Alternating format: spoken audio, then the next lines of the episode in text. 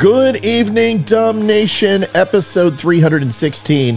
What are we talking about tonight? Masks, thunderous applause on the plane. Everyone's so excited. Why? We'll go into it tonight. Stick around, 60 seconds on the rebound. You can fast forward if you want over to right here, this many minutes to skip the intro, but it just takes a second. Thanks so much.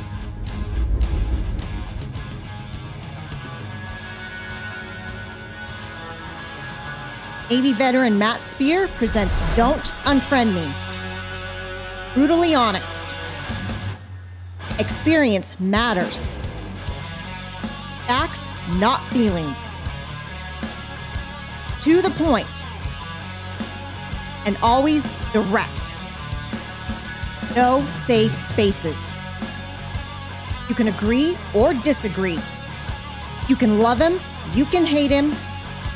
Just don't unfriend him. Sit back, relax. Don't Unfriend Me starts right now. Well, thank you for watching Don't Unfriend Me. Appreciate you being here. Who am I? My name is Matthew Spear. I am the host of Don't Unfriend Me. Started this about 14 months ago. Since then, we have found 82,000 fans, 58,000 likes. It's grown extremely fast. Thank you so much. I appreciate it. How do we do that? Well, you can follow me, like, share, and subscribe to get all your updates of when I go live. Uh, Monday through Friday at 8.30 is when we go live. I do a recorded show three days a week, and this is one of them. And with no further ado, let's get... Oh, one little thing. You can go over to don'tunfriendme.com. You can get cool shirts like this. This is actually from my company, Valor, where I work. But you can get coffee, you can get hats, you can get shirts. Great stuff. Don'tunfriendme.com. 10% goes to Travis Manion Foundation. You get 10% off also by using code DUMB10. All right, there you go. There's my advertising, and I did it in under two minutes. Let's get to the show tonight. A case of the clap. I know, not too, not too, you know, it's kind of gross. But either way, I want you to watch this quick video, and then we'll talk about it right after that. April 18th, the Biden administration announced that the Transportation Security Administration will no longer enforce the federal mandate requiring masks in all U.S. airports and on-board aircraft.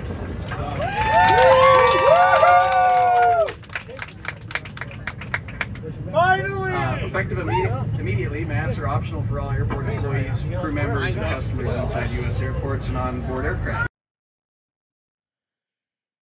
Well, of course, we've all been waiting for it, but I have perspective. Sometime in 1979, I believe it was in July, I was a young kid, five years old, the Arthur Fiedler Symphony was coming to Los Angeles. It was on the Green concert and open at Irvine Meadows on the Green. I've been there many times and saw many bands there later in life, including Jethro Tull, Def Leppard, Yes, and countless others. The place held a special place in my heart. In 1979, I had my first experience with a, a concert of that size, and we were a mile from the stage, it seemed. Basket of food, three kids, and my parents waiting for fireworks. However, Mr. Fiedler was not there that evening. He had taken ill and died that same month.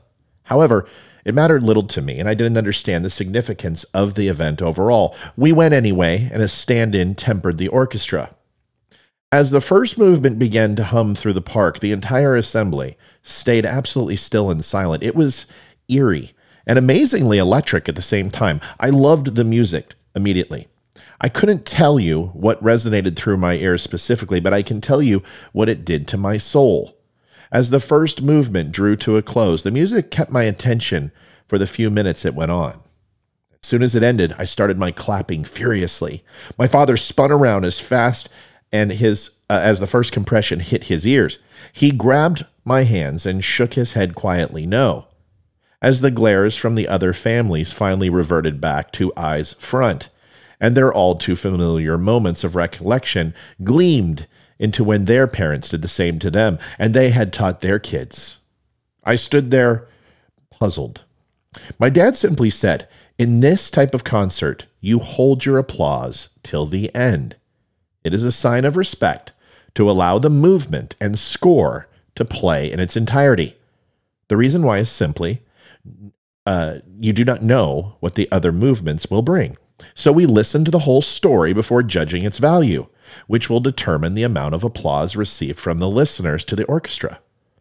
I would like um, to tell you I understood everything he said, but alas, like most things in the in my mind's eye, my father sounded like Epicurus, and I simply went on listening in silence on the green. The lesson: Well, now I know sometimes the applause should wait till the end to show the respect or lack thereof of admiration for the performance. Applause is a gift that is bestowed on the recipient to project back to the creator. Without context, the applause can seem contrived or almost prosthetic to the real thing. My family was poor. My family was not pomp and circumstance, but we understood that a napkin went on your lap. You always kneeled before you prayed. You always wore clean underwear and apparently didn't clap until the end of some venues and performances. Mask hypocrisy has been present from the very start. We were put through the motions. And here is an example of what we saw during the Super Bowl just a month or two back. We're in Hollywood. Who do we got here? We got Jay Z, Matt Damon, Charlize Theron is here. LeBron,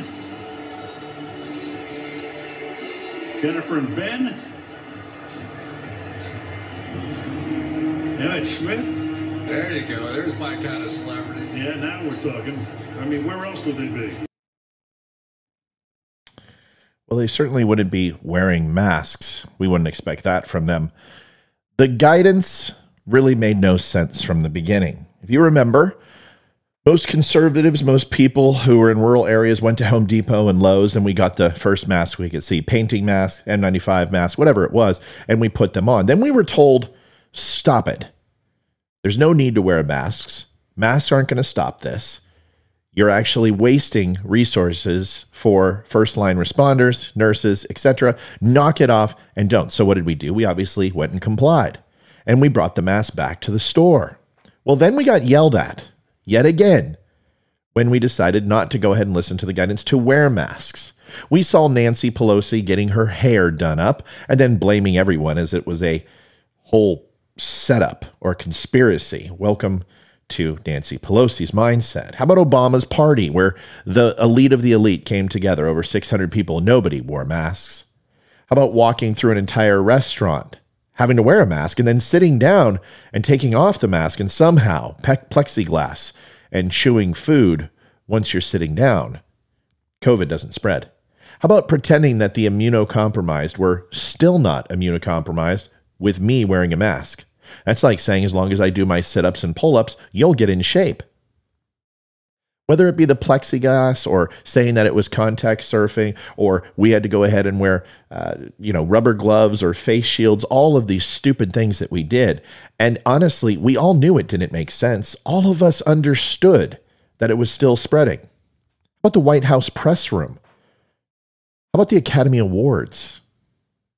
I'd like to bring some clarity and understanding to the aversion to mask wearing if I were a politician who was privy to all the behind the scenes reports and I knew that COVID posed a high risk of extreme illness or death, and there was a high chance of me spreading the virus to my family, I would make sure to wear a mask every second. And especially when I was among other people. As an everyday citizen, when someone in a position of authority sends that message repeatedly and then proceeds to be seen regularly among a large gathering uh, minus a mask, I question the validity of their warnings. It's not about politics. It's about your sincerity and my trust in what you do and say. And it can only take so many celebrities singing John Lennon's Imagine before I'm convinced that you're all full of caca. If you want me to wear a mask whenever I'm out, then I expect to see you wearing a mask whenever you're out. Isn't that what it's supposed to be? It's for it's for them, not us.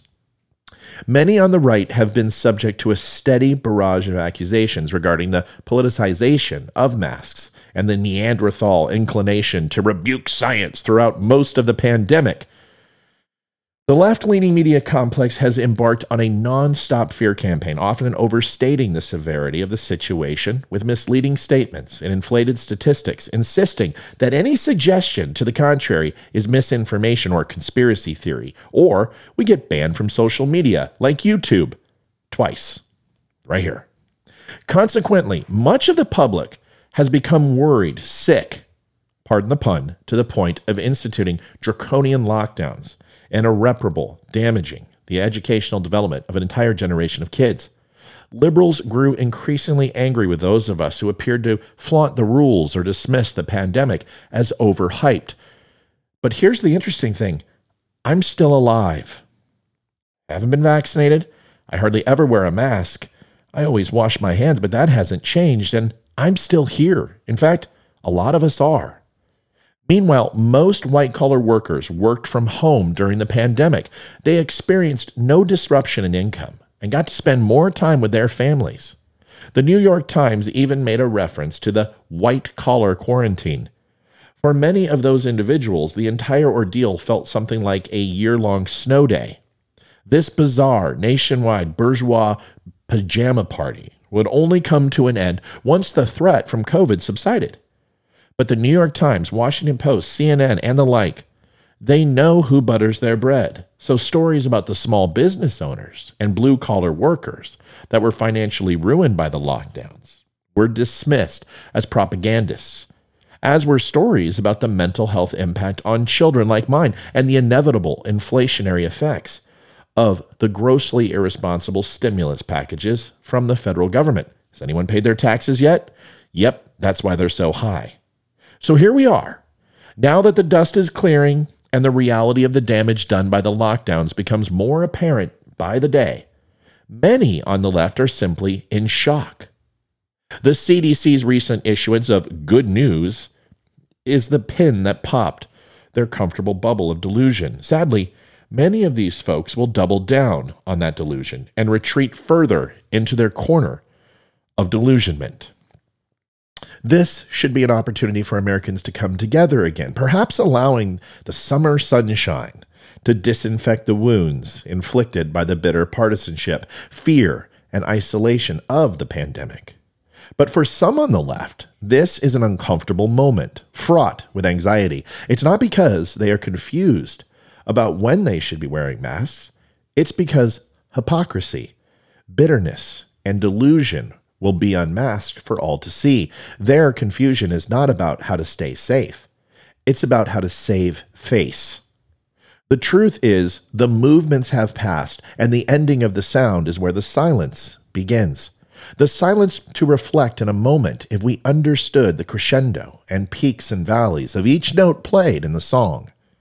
If we are critical, we will realize that the concert began with a dark melodic undertone, where the music struck fear and trepidation in our hearts, with a transition into bitterness and greed, as the story of the corporations were preferred over the small business. As the woodwinds blew in, the tale of government bootnecking became a tempest across our ears. Freedom was replaced with tyranny and oppression. As thunderous as the bass drum thumping, as we transitioned into the final score, the story changed yet again, and all the hypocrisy and overreaching powers of our supposed leaders was forgotten.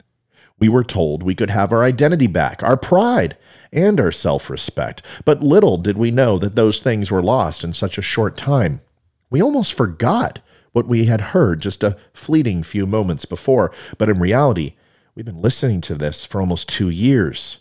And when those final few notes played, we heard a polar melody of hope and reversal of bad fortunes that ended as fast as they came with no reason, with no investment of effort. The song simply vanished as soon as it began. In that moment, we reflected on the performance, and all of it was uninspiring and a drudgery to all involved.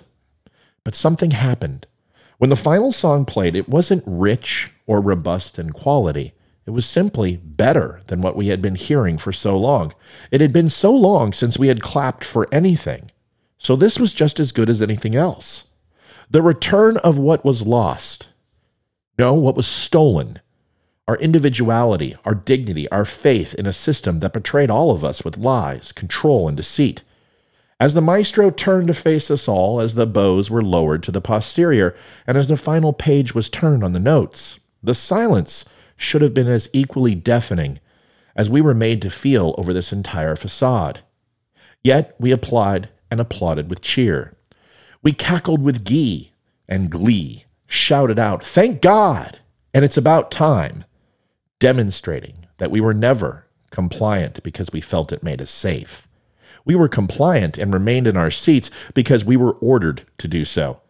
Not only did it send a clear message that the orchestra would never need to improve on their work for our deference to be established yet again, you told them you are willing to lose more of your freedom as long as you are not seen as a distance apart from the audience and there to just get along. I wish someone would have restrained the hands of those passengers and told them to hold their applause and to instead loose their tongues in fervent protest of the cacophony of refuse that was sold to us, and we were all made to ingest. But we asked for an encore, alas, with thunderous applause instead. Folks, that's it for my show tonight. Thank you for my somewhat dramatic and poetic ending to the show, but I hope you enjoyed it and you get the message. The point is, Freedom is never free. And honestly, I don't understand what the heck we're doing anymore, but I'll keep making the shows if you keep listening to them. My name is Matthew Spear. Once again, thank you for watching. I'm going to go out like I always do with the Veteran Crisis Hotline. Veteran Crisis Hotline is 1 800 273 8255. You can press, whoops, hold on. Sorry, little breakdown there. You can press 1. On that, you will be connected to a Veteran Crisis Hotline operator they are always looking out. People with TBIs, traumatic brain injury, PTS, anxiety, depression, and veterans experience this more than just about anybody. Please do me a favor, reach out to this number. If that veteran won't make that call, you can reach out to me and I will make that call with you. I have done it multiple times and I'm always willing to do so. Last but not least, it is 100% free. It will never be reported to your duty station. And if you are a civilian, you can reach out too, and they will not turn you away. Veteran Crisis Hotline is extremely important. Folks, stop by don'tunfriendme.com. I don't know why we have double picture. Let's just enjoy it together. Two is better than one. Just like masks, folks. If you wear two masks, you're much, much safer. You should wear three and four and five, maybe even wear a hundred. And then you should hold your breath for eight minutes. Folks, Monday through Friday, you can find me at 8:30. Thanks for having a laugh. I will see you tomorrow and tonight at 8:30. Good night.